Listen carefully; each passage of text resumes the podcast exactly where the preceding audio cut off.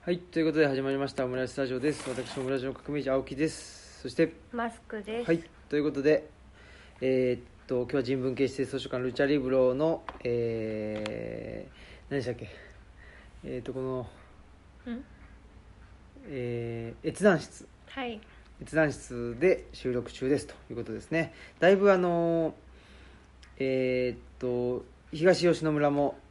寒くなってきて、夜はもう、なんか、一桁ですね。そうです、気温がね寒いです、ね。寒くなっ。てきてもうちゃぶ台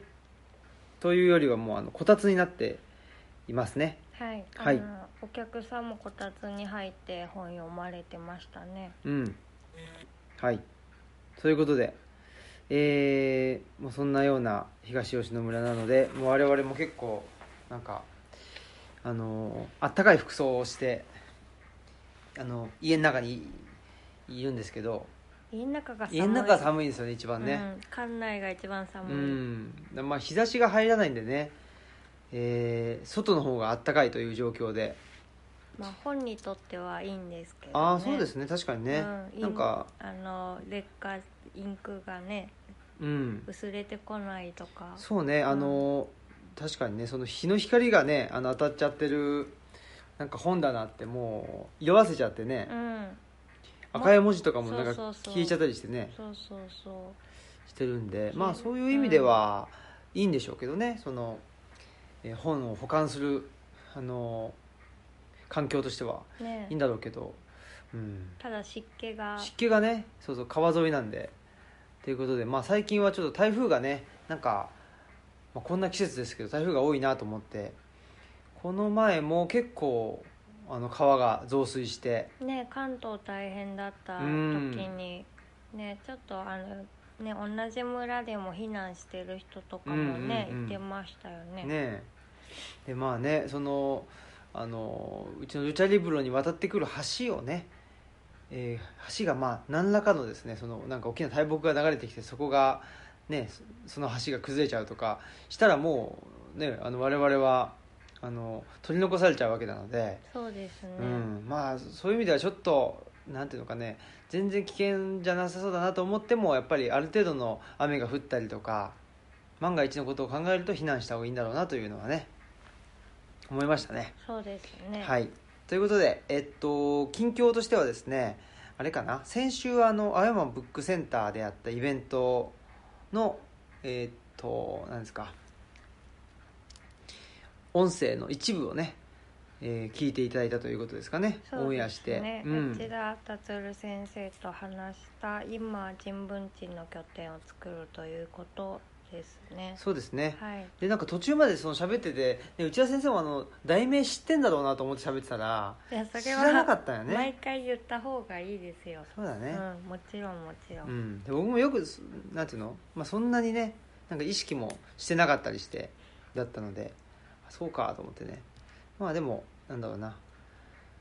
まあルチャリブロの紹介っていうのとあとは、まあ、それにまつわることを喋ってるともう1時間ぐらいになっちゃうんだよね、うんうん、で、まあ、質疑応答があってで全部で1時間半とかだからね、うん結構短いんですよねまあそれはね、うんでもまあ仕方ない、うん、まあ聞く方もね集中するんで、うんうんそれぐらいが、そうですうね、ん、程よいんじゃないですか、うん聞いてくれましたあはい聞きました、はい聞きましたでねあのうちもすごいあの内田先生が言ってたことであそうだなと思ったのが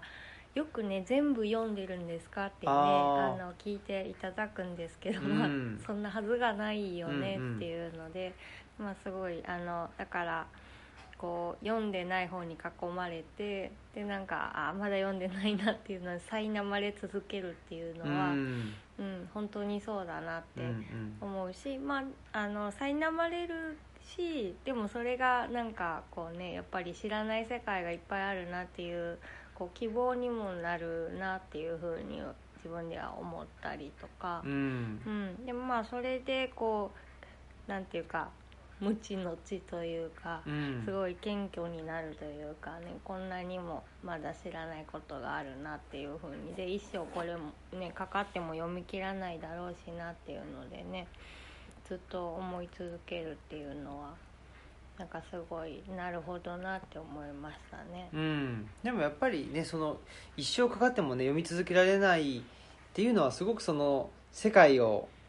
認識する上でのなんか本質的な部分だと思いますねう、ん、うん、なんかねそのいや自分はもう世の中のこと全部分かってるからみたいなねこととかうん、なんかねちょっとほら、まあ、そんなに思わないけど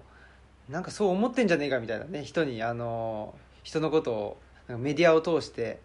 見たりするけどうん、そんなことはないと。もちろんね。ねえいうことなのでまあやっぱりね謙虚にいねばならぬなというふうに思いますしねはいで、まあ、青山ブックセンターっていうところは、まあお、東京の表参道にあるんですけど当日は何してたのかなもう直接行ったんだっけなちょっとなんかよく覚えてないな営業はその時は、営業はしてなかったと思うんですよねうん、うん高松さんとなんか事前にああれじゃないですか森の生活の打ち合あわせをそうだそうだそうでした11月1617にね、茨城の三津街道のなんでアスナロの里里というキャンプ場で行われる「森の生活」というあの、えー日販さんですね、えー大手取り次ぎらしいんですけどね全然よく知らないんですけど日販さんの染谷さんね染谷さんがあのプロデュースしたイベントがあってでなんかそこで、まあ、そのイベント自体がなんかななんていうのかなそそれで収益を上げようとかそういうもんじゃないらしくて、うんうん、うんとりあえず実験的にやるっていうことなのでなんかねそのまああの染谷さんも言言ってくれてたけど、まあ、その辺のコンセプトもルチャリブロとつながってるところがあってつってうんうんね、でまああのーお声がけしたかったみたいな感じでね言ってくれたりしてたのでよかったですうね、ん、で年も近いんでねなんとなく何ですかねなんか置かれてる立場というかななんかそのねあの会社の中でねそのうん同じ同じようなとポジションにいるとかじゃないんだけど、うんなんかまあ年齢とかねその生まれ育った、ね、とことかでなんていうのかなあの、まあ、社会的なポジションっていうかねそれがやっぱり似てきますよねだから彼岸の図書館が結構同年代うんの人からあのなんていうのかな、まあ、支持をね、うんされてるっていうのをちらちら耳にするんですけどそれはなんかそそこな気がするんですよね、うんそのなんていうんだろうなあの何かをこれからあのなんていうのかねこれから絵に行くうんわけじゃもうなくて、うんうんもうある程度なんていうんだろうなんかその現実が見えてきたというかねあうんうんまあもうこここれはここまではできるとか、ね、そあるう程こ度こまではできる、し、こうなんていうのかな社会の中でもここはなかなかそう簡単には変わらないんだなっていうのが分かってきたりとか、そういうことあるじゃないですかなんか大学生とか大学生とかって言っちゃうとあの申し訳ないけどまあ申し訳ないっていうか僕もそうだったけどなんかねやりゃできんじゃねえかみたいなうんあまこあとを、その全てにに対して思ってたようなところがあって、うん、まあ実際ねできる人もいるとは思うんですけど、うんまあそれがまだそのね判別もつかない時期っていうかそうそなんか全部できるようなねう、う、ん、気がしますよね。気がしちゃってまあかといってなんていうのすごい自信があるとかそういうわけでもないっていう、うんうんなんか謎の状況よね今考えると。まあでもそみんなそうですよね、うん白紙っていうかまあそれが良くもありしんどくもありみたいそなうそうそうそううんなので、まあ、そこがなんていうのかなあるそのね、えーと白紙の状態が、まあ、ちょっとずつなんか埋まってきてでなんか残りの白紙の部分がみなんとなく見えてきたっていうかねうんそこの時にあこのままでいいんだろうかとかなんかちょっとこれはなんかねあのなんていうのかね自分の思ってたのと違うとかこのまま行くとしんどそうだとかいうことを感じた人が結構彼岸の図書館は読んでくれてでねなんかすごい面白かったというふうに言ってくれてるというような気がしますね。うんううんん、なんかだからまあどうしたもんかなっていうふうに考えてる人がねあの読んでくれるとすごく面白いふというふうにな感想を言ってくれるのかなっていう気はしますうんね。うんうんそうですね残りの時間とか残りの体力とかうんで、まあねできることをやろうかなみたいなねそうそうそう、んで某先輩は、まあ、今大学に勤めてる先輩がいるんだけどその人は、まあ、自分もう10年若かったら何かそういうチャレンジができたのかもしれないけど、まあ、でもそんなこと言ってもしょうがないから自分の持ち場で頑張ろうみたいな感じで、まあ、思ってくれたということでしたね。うんうんまあね、まあ、我々からしてもなんかなんていうの大いなるチャレンジとしてやってるわけじゃないんですよねあんまりそねうですねそうんれは本当にね声を大にして言いたいうんですねまあ多分あの旗から見るとそう見えるんだけどねうんうん暮らしてるだけなんで、ね、そうそうそうそうどっちかというとねなんだろうね流されてここに来たっていうで、うん流されて着いた先でその身の回りにあるものでなんとか生活してるというう、んほんそれ以上のものではないっていうことなんでね、そうですね、うんだからねやる気に満ち溢れてもあんまりいない開けるぞ今日も開けるぞみたいなそ感じじゃ全う然ああ今日快感かみたいなね掃除し掃除しなきゃゃなみたいなコロコロコロコロしなきゃしなきゃでもコロコロするとやっぱそれはそれで気持ちよかいいいんでねあそうですうねん、、で人が来てくれるとねそれはそれ で嬉しい嬉しかったりするんで なんだろうなっていう感じしますねそうですね、うんなんか不思議自分たちでも不思議ですねねでもまあ昔えーっとあのオフィスキャンプの坂本さんと喋った回でオムラジでも流しましたけどなんかそのなんていうのかなさっき言ったけど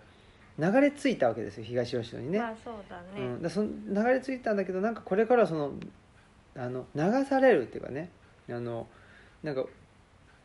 基本的には悪い意味で使われるじゃないですかああそう人に流されるとかうん流されやすい流されやすいとかとかねそういう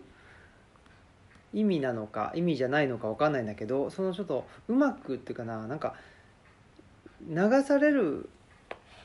ようにしておいた方が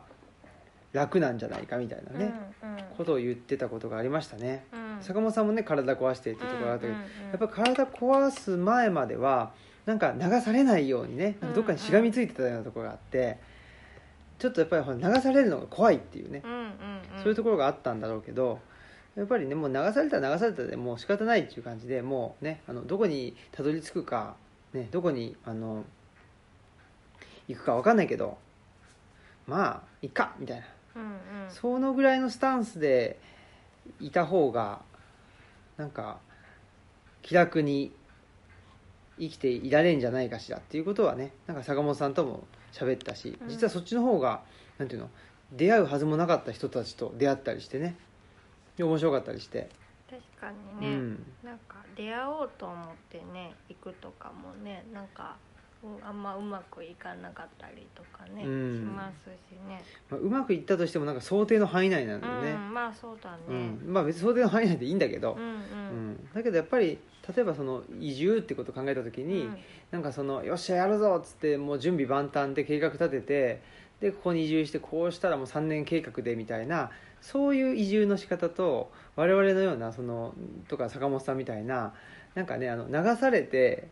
移住してきてうんでその身の回りにあるものでなんとかね生きてるっていうのって移住ってうん同じ移住と言われてももう全く内実が違うんですようね。んうん、まあ、だからカッコつきのね移住そうそう僕たちの移住の形っていうのはカッコつきにしたんですよね、うん、そうなんです。はい、ということで、まあ、青山ブックセンターでのイベントはですねまあ100名を超える方々が来ていただいてあ、りがとうございまはいし、たありがとうございいました、ねあのーやっぱりね内田先生もおっしゃってたけど、えー男性ファンが多いねと ね内田先生のファンっていうのは、まあ、女性が多いということらしいんですけど、まあねこの、えー我々のイベントには男性が来てくれたということはね、まあ、そういう意味では何でしょう内田先生のファンがねそのまま来てくれたというよりも、まあ、我々の何かことにね、えー何ですか反応してくれてうん、来てくれたって人がいたんでしょうね、オムラジリスナーっぽい人もいたんだよなあまあ、あぽい人っていうかうん、確実にねそういう人はいたけど、うんうんそうじゃない人もねあのたくさんそのサイン会にもね並んでくれて、よかったですね、うん、誰も並んでくれなかったらどうしようかと思って内ね田先生のだけもらってああってそうそう そうそうなるかなとかちょっとあの勝手に被害妄想抱いてたあーあ僕はそのあんまりそこの被害妄想は抱いてなかったけど、ねあのサイン会が始まる直前にそうあふっと思いましたね、うんあこれは僕のところにあの人は来るのかなって、 ねそうそうそうそうふっとねそうそう思ったことありましたけど、うもうみんなねありがたいことありがでとうございます、本当にねあそうあはいなんかふとそのオムラリスナーさんっていう話で思い出したんですけど、知り合いが奈良市内のあのなんかイベントに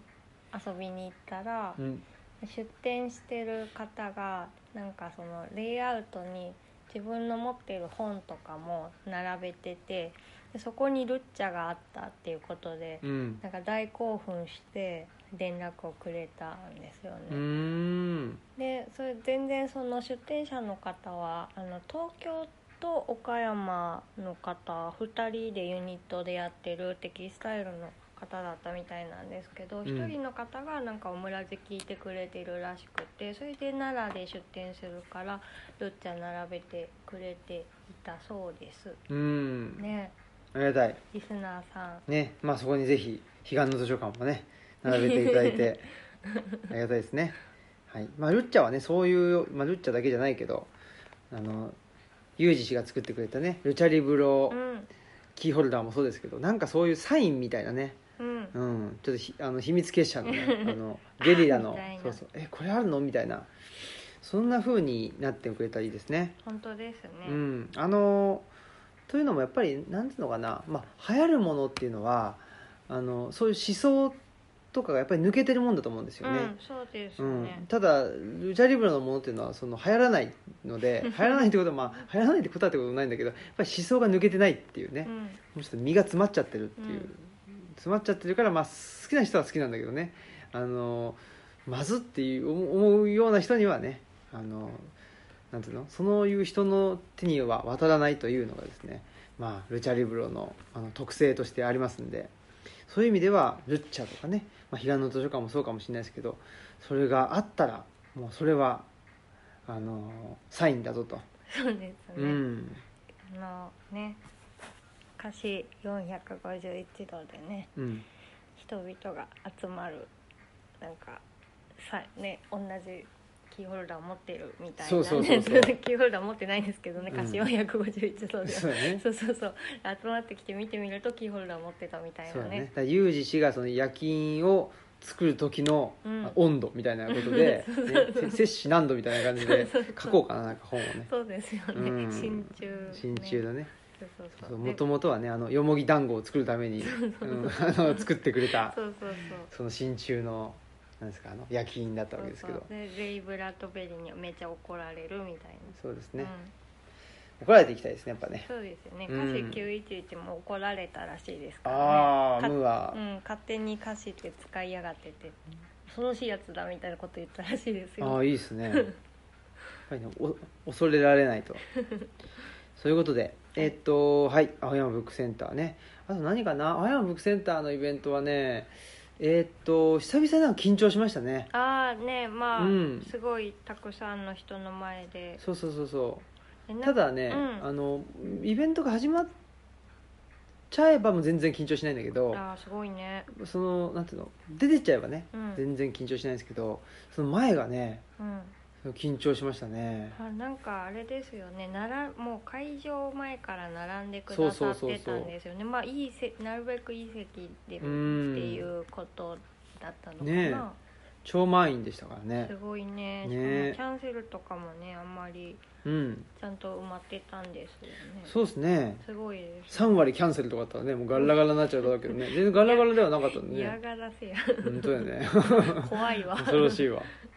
ルチャリブロをぶっ壊すって、ね、まあダメですぐね壊せるすわぐ本当やね壊すも何もね もうたたってないから大丈夫ですってうんいう壊壊らね、れねてる、数字持ってないんで我々うは、うんん壊れかけ壊れかけのですよはい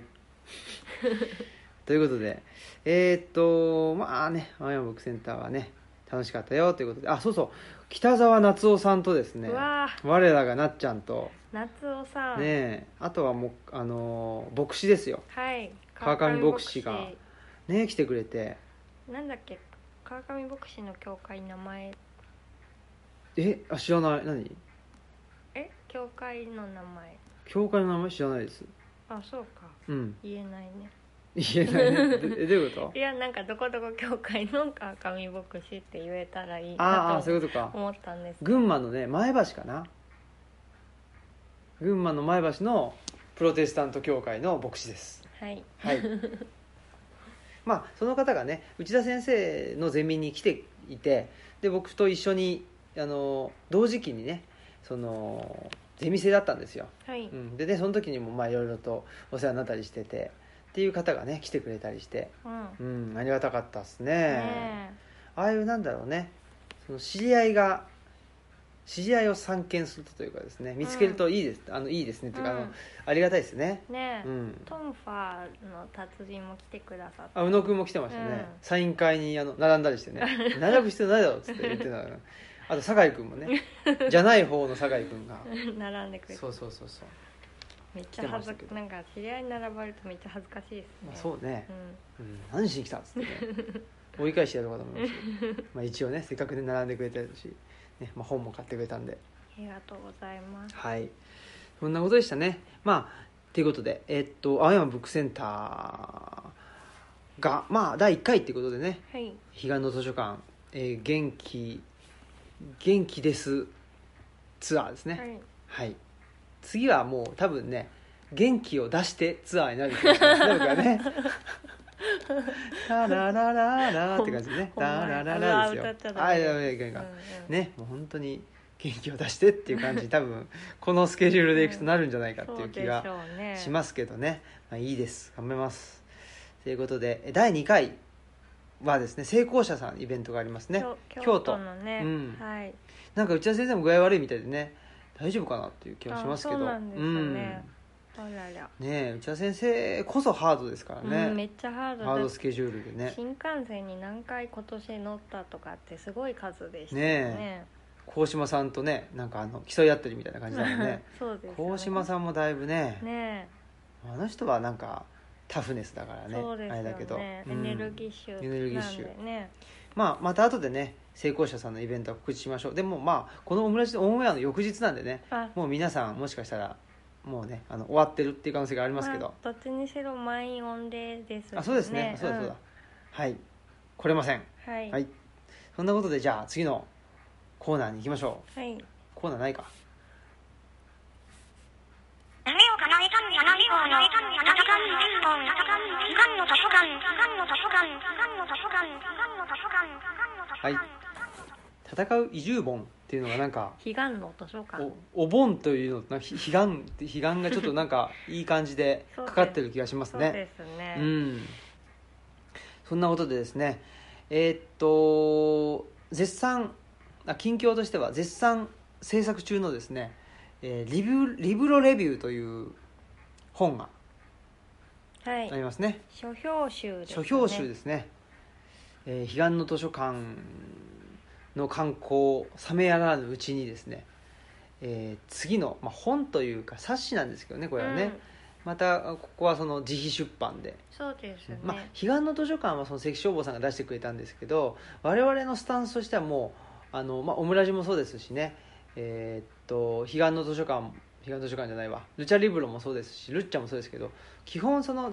自己発信というかうんねあの勝手に勝手にやってるっていうスタンスなんではいそこはやっぱ崩したくないよっていうことで、ね、なんかそのほら書評集作りたいからなんか出版社さんいないかなみたいな方に割くエネルギーがあるならば自分で作るっていうね、まあ、そういうことができる時代なんでねそうですよね、うんでそれがあのなんていうの、まあ、中長期的に見た時に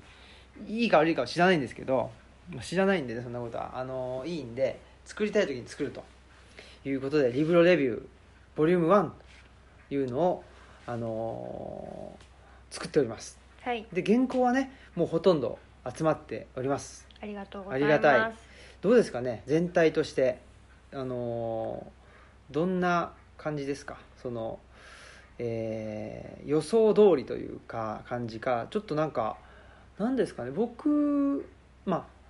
今回ね我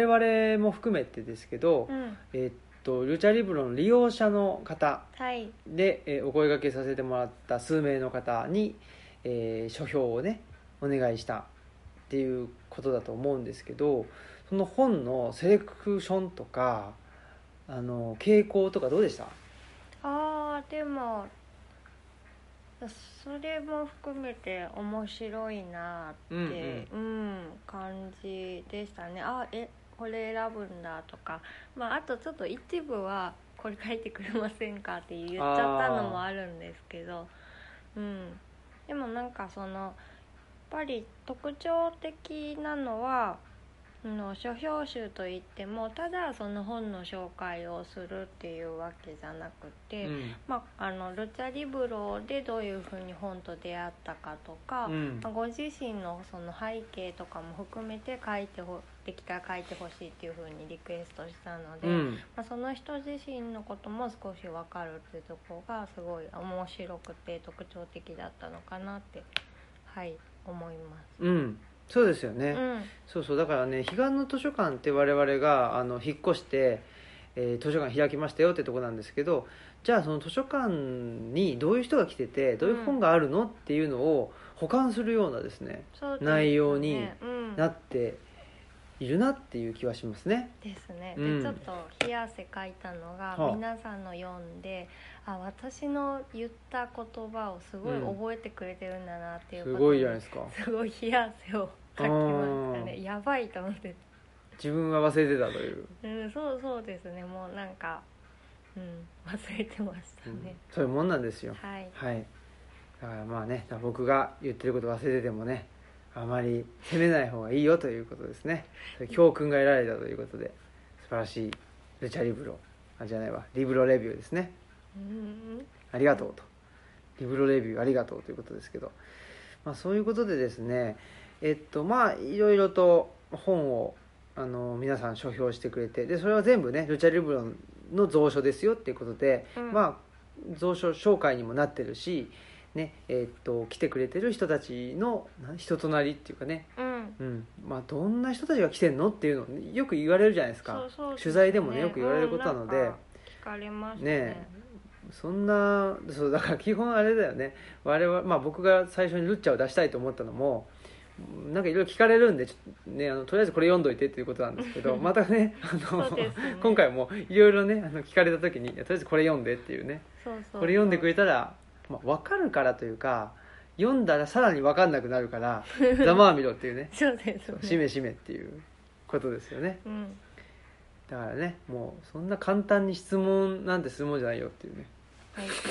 要するひそどいうそう要するにって言っても絶対要さないみたいな感じですねつまりの後の方が長いっていうねそういうことになりますからねまあこんなことでえーっとまあリリブロレビューは年末にちょっとね出せたらいいなと思って、うんまあ、編集はね、えー我らが我らがもういつもいつもこのメンバーですけどこのメンバーというかね HA ブックスのね松井さんがはいやってくれると、ねまあでタナトス氏はねちょっとあの忙しいっていうこともあったりまあちょっとまた別件でねお世話になったりしてるんですけど、はいもうこのメンバーですよねタナトス氏 か松井さんかありがたいそれ以外いないっていうね頼りにしてま我す々のそうですね、はい頼りになるメンバーですねねはいそんなことで、まあ、リブロレビューも楽しみだよってことですね、まあ、リブロレビューのリブロレビューって何なのっていうかねそのああ名な前そうそう、うん何オマージュなのっていうのはねあそれもねこの前あの北沢夏夫氏にあのお伝えしましたよあ本当ですかなんか言ってましたかいやもうそれはそれはいいねみたいな 言ってくれてましたけどねあほんでちょっと待ってタナトスさんの名前が出たんで宣伝しましょうお急にえっとえっと10月26日から12月29日まで大阪のあとあ違う おあ あとアートエリア B1 だったはいでえっと大ただ阪うのんどこですか、ん何駅ですか難波橋じゃないでしょあ難何波は橋何は橋やばいもんないない駅を言わなごいでくださめんいごめんちょっとちゃんと言わないごとめんごめんタナトスさんのね、あの言って営業妨害になっちゃうから言って言ってーえー京阪電車のなにわ橋駅ですねのアートエリア B1 と、えー地下1階コンコースなのかなはいそこの,、まあ、あの駅の駅の中というか、うんまあ、改札ももちろん外でしょうけど、うんそこになんか展示スペースがあるんですねそうそうえーっとどの辺つったらいいんですかこれは大阪市中央公会堂とか東洋東寺とかの辺かなうん東洋同時美術館とかねあの辺りだと思いますけどそこで、えっと3名の方のアーティストが出ていてその中のお一人として我らがタナトスさんがね出てますねねタナトスって書いてますからねち書ゃんいとてねないですよ武田じ信地獄生まれって書いてますめあ め冥界生まれって書いてますからねすごいで武す田ね真一って書いてあるはいで武田さんがなんか伊藤聖光さんとかねあねトークするらしいんでねトークするんねですよまあ、そのこのオムラジオムラジリスナーの方々にはおなじみねそのタナトスさんの喋らなさっていうのがねお あのおなじみですけどそのタナトスさんがねトークするって大丈夫かってまあ伊藤聖子さんとかだったら問題ないでしょうけどねあとはなんかあそれが12月22日にあるということですけど12月7日土曜日はねえーアーティストと雑草学者の道草談義っていうことで雑草学者の富永先生という方がいらっしゃってこれが武田さんが、ね、メインでそうです喋るんであとなんか12月1日の電車公演っていうなんか貸し切り電車を舞台にして実験的なパフォーマンスをやるっていうのがあるらしくて七尾旅人さんがいらっしゃるみたいですよああそうなんですね、まあそんなことでいろいろとですうん、ねうん武田さんも活動しているとそうですねこんあで今回のそのタイトルが「都市の体」っていう、うんまあ、都市の身体なのか都市の体なのかうんうんうんって感じなんですけど、というテーマでねうんで外から眺アめーるバンボディーズって書いてうんまうすん、外から眺める私たちの輪郭遠くから聞こえる私の声っていう風にうんはいねあのータートスさんはなんかね庭の雑草を一生懸命紙にしていたというねその情報だけは入ってきてるんですけど、ねなんかミキサーとかねあとよ、ね夜なんかトンカンやっててやっうてたうるさいんだっていうなんっかていうね情報がそ のイクミンから入ってきてましたけどね、聞いてましたうねんまあぜひ、えー大阪にお住まいの方関西にお住まいの方はですね京阪電車に乗って浪速橋駅に着くとですね入場無料なんで、えータナトスさんのアート作品が見れるかなと思いますはいぜひにはい足をお運びくださいねはいということでございますはいそしたらじゃあ次のコーナーに行きましょはいうはい 時間の図書館、観光記念ツアー、元気です。元気じゃなさそうだも んな元気とか元気じゃないとかいう次元じゃないもんね今の声の人はねそうですね元気ですあのー前々回読んだ多分高田純三さんのあおー便りの第2回を読んでないんですよそっそれかそっ読かまないといけないんですあわあわそれをちょっと先に言っといてくれよいやーまさか覚えていないとは思いませんでした純三さんすいませんちょっと違う違う違うデータがデータがないあら待ってよはいということで今、えーデータをマジか言ってや調べてますねないですかうーんなんかメモに残したはずなんだあそうけど急には出てこないうんじゃあまあ覚えてるんではいあそうですね覚えてはいますねどんな内容でしたっけランドセルの話ですよねうんそのはずですえっと小学生がそのランドセルを背負ってうん通学するっていうことに対して、うんまあ本当にそれだけなのかっていうかうん通学のその持ち運ぶ方法ってランドセルだけなのかなみたいなことだでしたっけ合ってます違うえー、どうでしたっけねちょっと待ってよ高田純三さんがねあそうそうえー、はい読みますはいお願いしますえー身近で一つあらっと思うことがあったので紹介します子供が小学校に上がるのですが体が小さいのでランドセルの代わりにリュックの利用を学校に尋ねました他の小学校で体が小さい子がリュックを使っていると聞いたので学校からカバンの規定がないので検討しましたと回答がありました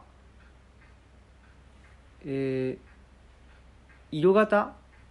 がカビでなくランドセルと同様の機能を持っているならばランランドセルでなくても構わないということでしたちょうど1キロくらいの軽いランドセルもあるので心配するほどランドセルは負担でないかもしれませんまたランドセルだと荷物が重くても肩に食い込みにくいようです自分も使いましたしほとんどの人が疑問を持たず使い続けているランドセルを使う根拠がルールとして存在していないのはちょっと驚きでした他の小学校の規定を確認してはいませんが通学が通学カバンとしてランドセルが規定されていないからカラフルなランドセルが増えていたり高級なランドセルがあるのかもと思い思いましたああ確かにうんそもそも高価なランドセルを義務化するのははばかられるでしょうからランドセルが規定されていないのはもっともに思います面倒ですけどいろいろ考え続けたいそれではまたということではい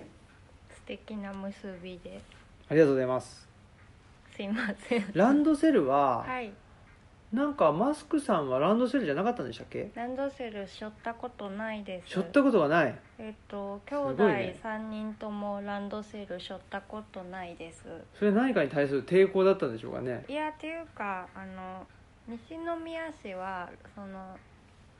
1960年代ぐらいにランドセル廃止運動っていうのがへえ廃止運動だったかなちょっとちゃんとした名前忘れたんですけどそういうような運動があってはい西宮市は行政として初めてそういうのを取り入れた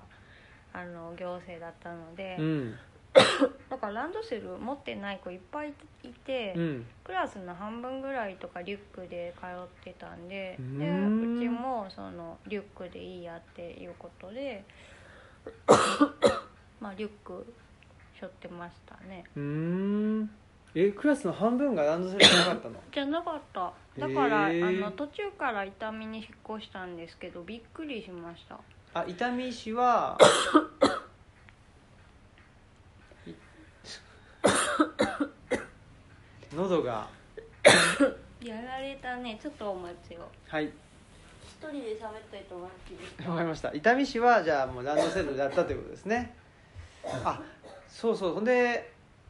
えっ、とね気になってる本がありましてね最近あの出された本でねえっ、とね小熊英二さんの本だったんですよね小熊英二さんのえっ、とねなんだっけな何も覚えてないねあの「地域を回って考えたこと」っていう本かなはいはいターンズの連載だったと思うんですけどねおうはいそれ大丈夫ですか炭酸水だけどあうん大丈夫です普通の水もありましたけどあはいいいん大で丈すか夫ですはいちょっとじゃあ僕あの小熊英二さんのはいあ本ちょっと持ってくるんで、はいはいちょっと一人で喋っててください、あはいなんか多分その1960年代のランドセル廃止運動っていうのは、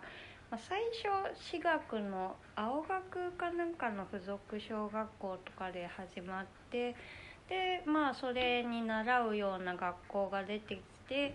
で西宮市はそれにちょっと続く形であの廃止運動っていうのに乗ってでどっかの行政もなんかランドセルにねあのなんかなんだっけなトラックかなんかが引っ掛けちゃって子はあ供が亡くなる事故かなんかがあっってでそれがあった行政もなんかちょっと廃止運動みたいな、うん、ただまあそれはねリュックでも引っかかることあるんじゃないかとか思うんですけどそうねう、ん、ランドセルって確かに何なんでしょうねなんかまあどんどんね軽いのも出てきてるっていうあれなんですけど昔は結構なんか重かったようはあなまあなんかその私が聞いたのはちょっと重いしなんかちょっとその軍隊をうんまあ思わせるような、なんかちょっと思想的なことでもなんか抵抗がうんあってうんぬんとかっていうのは、ランドセルっていつから使われてるのかねそれこそねね本当にねう。ん戦後のことなんでしょうか戦前からなんでしょうかねねまあそれもなんかググったらすぐに分かりそうな気もしますけどなんかまあその戦争を思わせるっていうのはね単なる見た目の話なのかそれとも何かね見た目以上に根拠のある話なのうか、んわかりませんけどねあのーそのねななんつうんですかね、まあ、障害者運動もそうだしそういうランドセルのね運動もそうだしあとさっき言ってたちょっと小熊英二さんの「地域を回って考えたこと」という本がねうんうん出てましてうーんとこれもともとターンズっていう我々がはい我々がこのおあの東吉野に移住してきた頃にねあの大絶賛していた雑誌があったと思うんですけど。 さそのターンズで連載してたらしいんですんはいでターンズで連載してたんだけどターンズの方針が変わって打ち切られちゃったんだってあーこのそれ本がはちょっとでこれねオムオムラじゃないわ小熊英二さん小熊英二さんって知ってます、はいあの分厚い新 分厚い新書まあとにかく本が分厚いんですよ、そうですうね、ん、でまあっていうねその金読書会昔そやったでしょうその通りです、はいあのまあ歴史社会学者の方なんですよね、であの黒ジャコというねはい例のですね、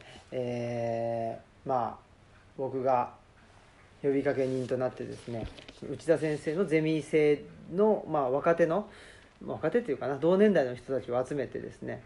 えーやってた勉強会の第1回の本として小熊英二さんのね、えー社会を変えるには」かなっあそうですよね、ていうですね講談社現代新書のですね分厚い本をもういきなり持ってきてねこれを読んでこいっつって言ったというちょっとあの悪名高い本になってしまったわけですけど この小熊英二さん、まあ、しっかりしてる人なわけですしっかりしてるっていうかな、まあ、ゆ優秀な方でね、はいすごくあのーなんていうんですかねあのし調べられてきちっとしてる方でちょっと見た目が三安さんにあの似ているというおそうなんですそうでおなじみのこれツイッターでつぶやいたらねあの某歓喜さんがね確かにっていうふうに言ってたんで、えー確かなことなんですけどねそうかこういう人なんですよああうんなんだかわかるでしょうん まあまあそうなんですけどまあこの小熊英二さんの本がですね結構あのなんて言ったらいいんですかね軽い本なんですよこれ今回あうん軽いっていうのはどういうことかというとその写真が入ってたりねこうやってカラーで、えっと、地域のですねいろんなところですね地域ってもどこかというとですねえっと福井県鯖江市とかねえっと石巻とかうん熱海とかあーこれこれなんて読むんだっけあどう忘れしちゃったあのねほら松松林さんってあのかがり火のはい方がね来てくれてる南木かなうんうん南木村群馬県のね南木村とかも出てますであそうそうでね 何が言いたいかというと、うん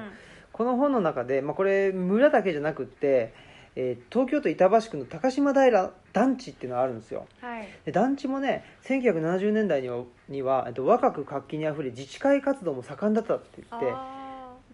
でだからねこれな当時はこの移住者っていうのが団地にいたみたいなんでーすよあーなるほどそんで、うんなんていうのその、まあ、今みたいなあの我々のようなそのうんと山学院とかね、うんそういうようなちょっとそのあのと自治っていうのを目指してうんやってたっていう時代がねあったんだけど、うえーっと同年代の人たちが一気に集まったもんでん、あー一気そにのままうん一気に高齢、一気にっていうかなまあねその年齢層がうんあのなんていうの均一的だったかうんら、一気にまああのー高齢化うんうんしてしまうと、そそれを後を継ぐ人たちがいない後継者の問題っていうのが出てきてるっていうのがこの、まあ、団地の問題としてあるんですよね。で団地の問題もそうだしその文庫活動っていうのもあったでしょそうです1960ね年代から、だから結局その戦後の民主民主化っていうかな民主主義の思想を持った運動ってなんか我々が考えるよりもたくさんあったんだなというね、うんことは思いますね。そうですね、うん。まあなん、うん、どれもでもやっぱりそのね後継者っていうかう、ん、ね持続性ってそうですねがうん問題っていうか、そう、うん持続可能性というかね、持続性っていうのが。うん、ちょっとなかなかなくってということなんでしょうね。ねうん。だからまあ、なんですかね、その民主主義。っていうのが、えーっと、イデオロギー。っていうのかな、考え方とかね。そそこがすごくなんていうかカチッとしてると運動が進むのも早いと思うんですよね。うんだけどうーん引き継がれていかないっていうのがあって、うんもうちょっと多分柔らかいものっていうかなんでしょうねそのことまあこれ難しいですけどうんと言葉とか概念とかじゃなくてもうちょっとなんか緩いものとして存在してないとうんつまりなんかそそこの場に行くとなんとなく感じられるとか、うんうんそういうことじゃないと多分引き継がれていかないんじゃないかなっていう気はするんですよね。まあそうですねあんまカチッとしてるとじゃあそれは違うそれは違うとそかうってそういうふうに排除うんに、とかね淘汰みたいになってそういですきがちですよね。まあ、かといってねあんまりあのなんていうの最初からめちゃくちゃ緩いとうんあのーまあ、そもそも形としてそうそうなんか成立ししなないいっってていいううかねことにもなるので、うんなかなか難しいなというふうには思いますけどね。まあ、模索しながらね、うんそこはちょっとやっていきたいしなるべくなんか持続、ね、可能なものにしていきたいなとか思いますよそうですねだからそのまあ来年ぐらいからねちょっとずつ動き出していくその来年からっていうか年末もやるかそのうん山学院のね、動忙しきいとか、うんまあ僕と坂本さんでやっていこうっていうことは結局そういうことなんですよね、うん僕がまあどっちかというと言葉とかそういうものでね、えーまあ、価値としたものを作ってで坂本さんがそれをなんていうんですかねもうちょっと感覚的なものっていうのかなうんとデザインとか、うんまあ、その空間とかねそういうものにまあ消化してでそれをまた、うん、ビジネスベースっていうのもあの考えつつ人に伝えられるような形としてやっていくとうんいうのをちょっと考えているということはありますね。うんうんなので彼岸の図書館で、えーっと少し坂本さんとの対談が入ってますけど、まあ、そこからまたつながるようなですね発展するような動きっていうのもしていきたいなというふうにも思ってますね。うんうんうん、だから、まあ、彼岸の図書館を補足する内容が、まあ、リブロレビューとして、ね、とルチャリブロを補足する内容としてはあるんですけど、うんもう一個ね、まあ、坂本さんとのラインっていうのもあってそれはまあ今後お東吉野村っていうところから出てどんどんとあの発信していくことになるのかしらというふうに思っております。はいはいなので、まあ、その時に坂本さんもねなんだっけ、えっと、ニュータウンかな、のとことかにうんと入ったりしてなんかややってるみたいで、やっぱりね団地っていうのもそのいいわゆる移住っていうことを言った時になんか村と団地って内実はち、まあ、違うんでしょうけどどう違うか分かんないけどなんかちょっとねい移住っていうことで言うと関わってくるんでしょうね。んどうやらそうそうかもしれないですねうんまあもうちょっと設計的なところがある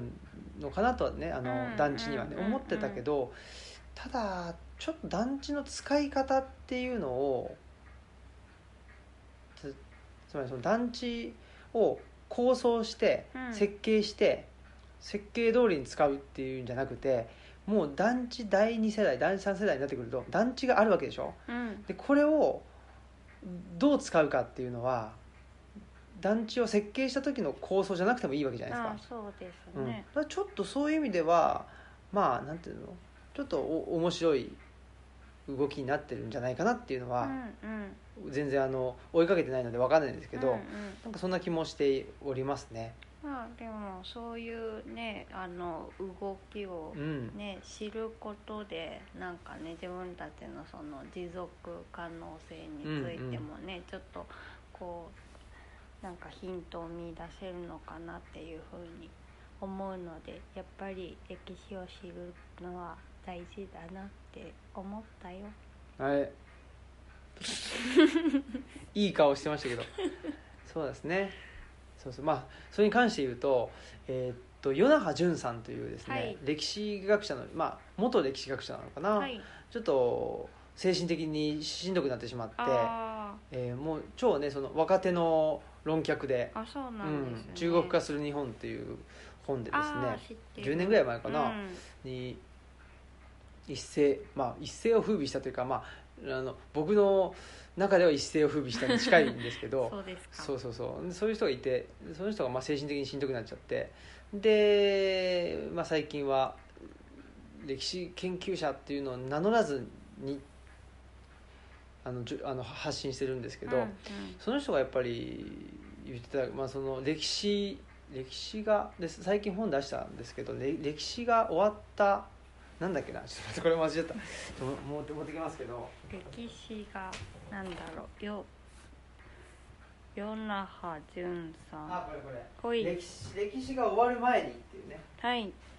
で歴史が終わる前にっていうので、まあ、歴史から学ぶものって何なのみたいなことをすごく考えてるんですよ、はいですごく考えてて昔はその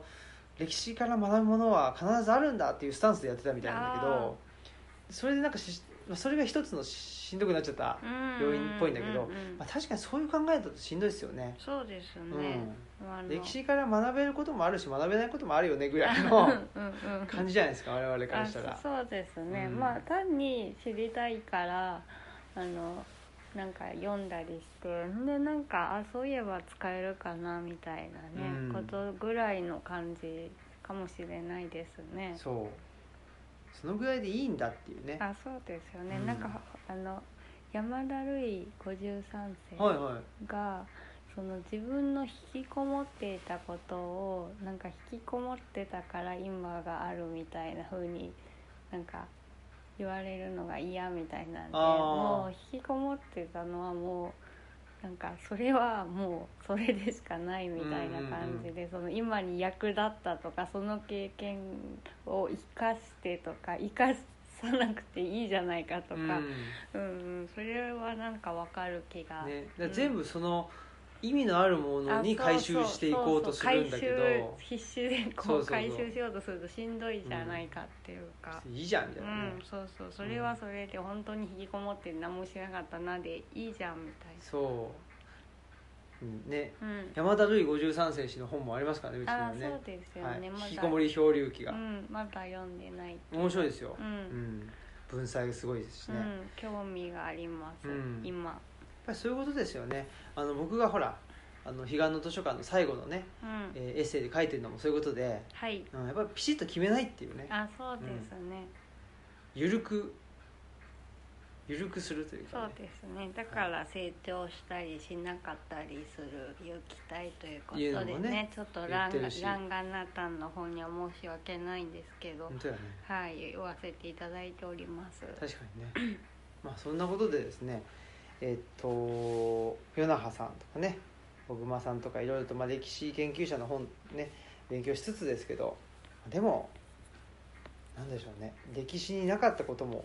起こってくるだろうしまあそうですね、うんそれはいつでもそうだと思うんで、ね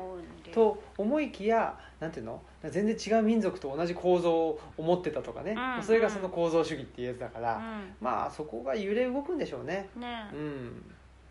その見る視点によってねそうそうですね変わってくるということでまあすだからあのなんていうの、えっといろんな人がね集まって話をする意味があるわけであって、そうですうんね、そのまあでもうん単純にやっぱね知らないことを知れたら楽しいしなんかみんなせ自分の知らないことを知ってるなって、ね、思いながらなんかね知恵を集結させてうんやっていけたらなって思うわ。はいはいまあ、そういうことで、まあ、と言いつつリブロレビューでは僕はあのこの「ルチャリブロを」作った意味を回収しまくろうと思ってなんかすごいあの躍起になってるというエッセイが2本入ってますけど ね、まあ、まあそれはそれとしてまあでも最初からそれ想定してたわけじゃないしもちろんもちろんいいんじゃないですいかや僕はね、うん行動としてはねもうできるだけ意味の分かんない方が楽しいっていうことなので。うんそうするとこのこれなんでこんな意味の分かんないことしたんだろうっていうのをあの後後追いで、うんえー言語化していくっていうね、うんそれが、まあ、楽しいのでねマッチポンプというかですうんね、うん、まあそれ楽しいならいいですよねねそれで回収しなきゃってしんどくなっちゃうんだったらやめといた方がいいけど、そうねそこうがんしんどくならないっていうことね、うん別に回収しなくてもいいっていうかなんかそのうんゴミをほったらかしていいというねこれがもうちょっと問題化してるんですけどね まあちょっと家ではね拾う方もいますよっていうねそうですね。はい。ということで、えーっとこれからもうリブロレビューのあれですよ。あ、もう時間が過ぎてしまいました。リブロレビューやのばいやあのー編集会議がありますんで、はいお終わりにしましょう。はいはいはい急いで終わろう。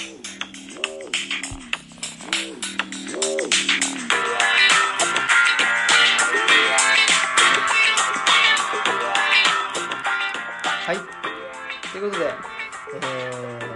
これからね、松井さんとのこのはいリブロレビューの編集会議がありますので、やっていきましょう。はいあれですよね、ほら、あのー、トホンさんに、この話したっけ、同じで、しししてそうだけどね、あの、トホンさんに、えーっと、そうそうそうそう、あの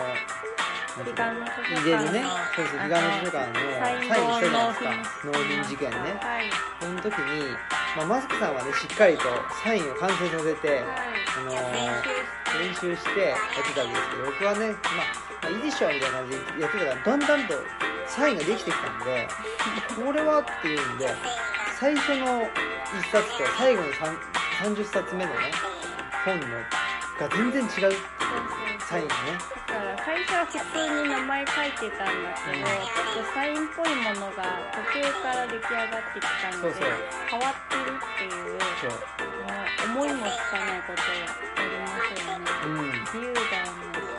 それでも特に何も思わないっていうかねまあ友さんに迷惑かけちゃったんだったら申し訳ないけどまあでもねトモさんも「あそうですか」っつってあ の言ってくれてたので。優優ししいいからね優しさ、まあ、そういうことですよね、はいうん、もういっかみたいなねまあでもそういうのでねあそれでもいいんだみたいなうのんね、あの外れる一個外れるっていうかそうですねねもう本当に気の向くままにねうんはあいの生きていっていいいい場所で生きていきいきたいですね、はいうん、気の向くままじゃダメだってねあの怒られる場所もありますからねあそうだうねんそういうとこそんろになはできるだけ行きたくないっていうサイン変えるとは何事だそうそうそうそ中から変わるなんておかしいじゃないかねもうじゃあそれじゃあスタンプで押していいじゃんうそうそうそうそうそれだったらね別に人間じゃなくていいじゃん、ねうんすげえもう話をでかくするっていう、ね、あのいつものパターンで人類そうそうそうそんなと AI でいいじゃんみたいなことをねすぐ言いますからまあそういうことであ今日はあれじゃないですかこれからジョーカーを見に行こうかなとか思ってますけあどそうですね見に行けたらいいなすごい楽しみねね、うんなのでえーっとまあ次のオムラジかな次の次のオムラジかわからないわからないですけど次の山村夫婦砲弾では、えーぜひジョーカーの話もしたいなとそうですいねうふうに思いますバットマンのねダークナイト好きですから、大好きですからねうんめっちゃ好きはいそんなことで、まあ、今日はですね与那覇さんと小熊さんの本も紹介できたしよかったなと思っておりますはい、はい、ではまた次回ということです。はいじゃあ本日のおも、えー本日のオムラジオじゃないよ。本日のお相手はオムラジオ革命児青木とマスクでしたさよなさよらな。ら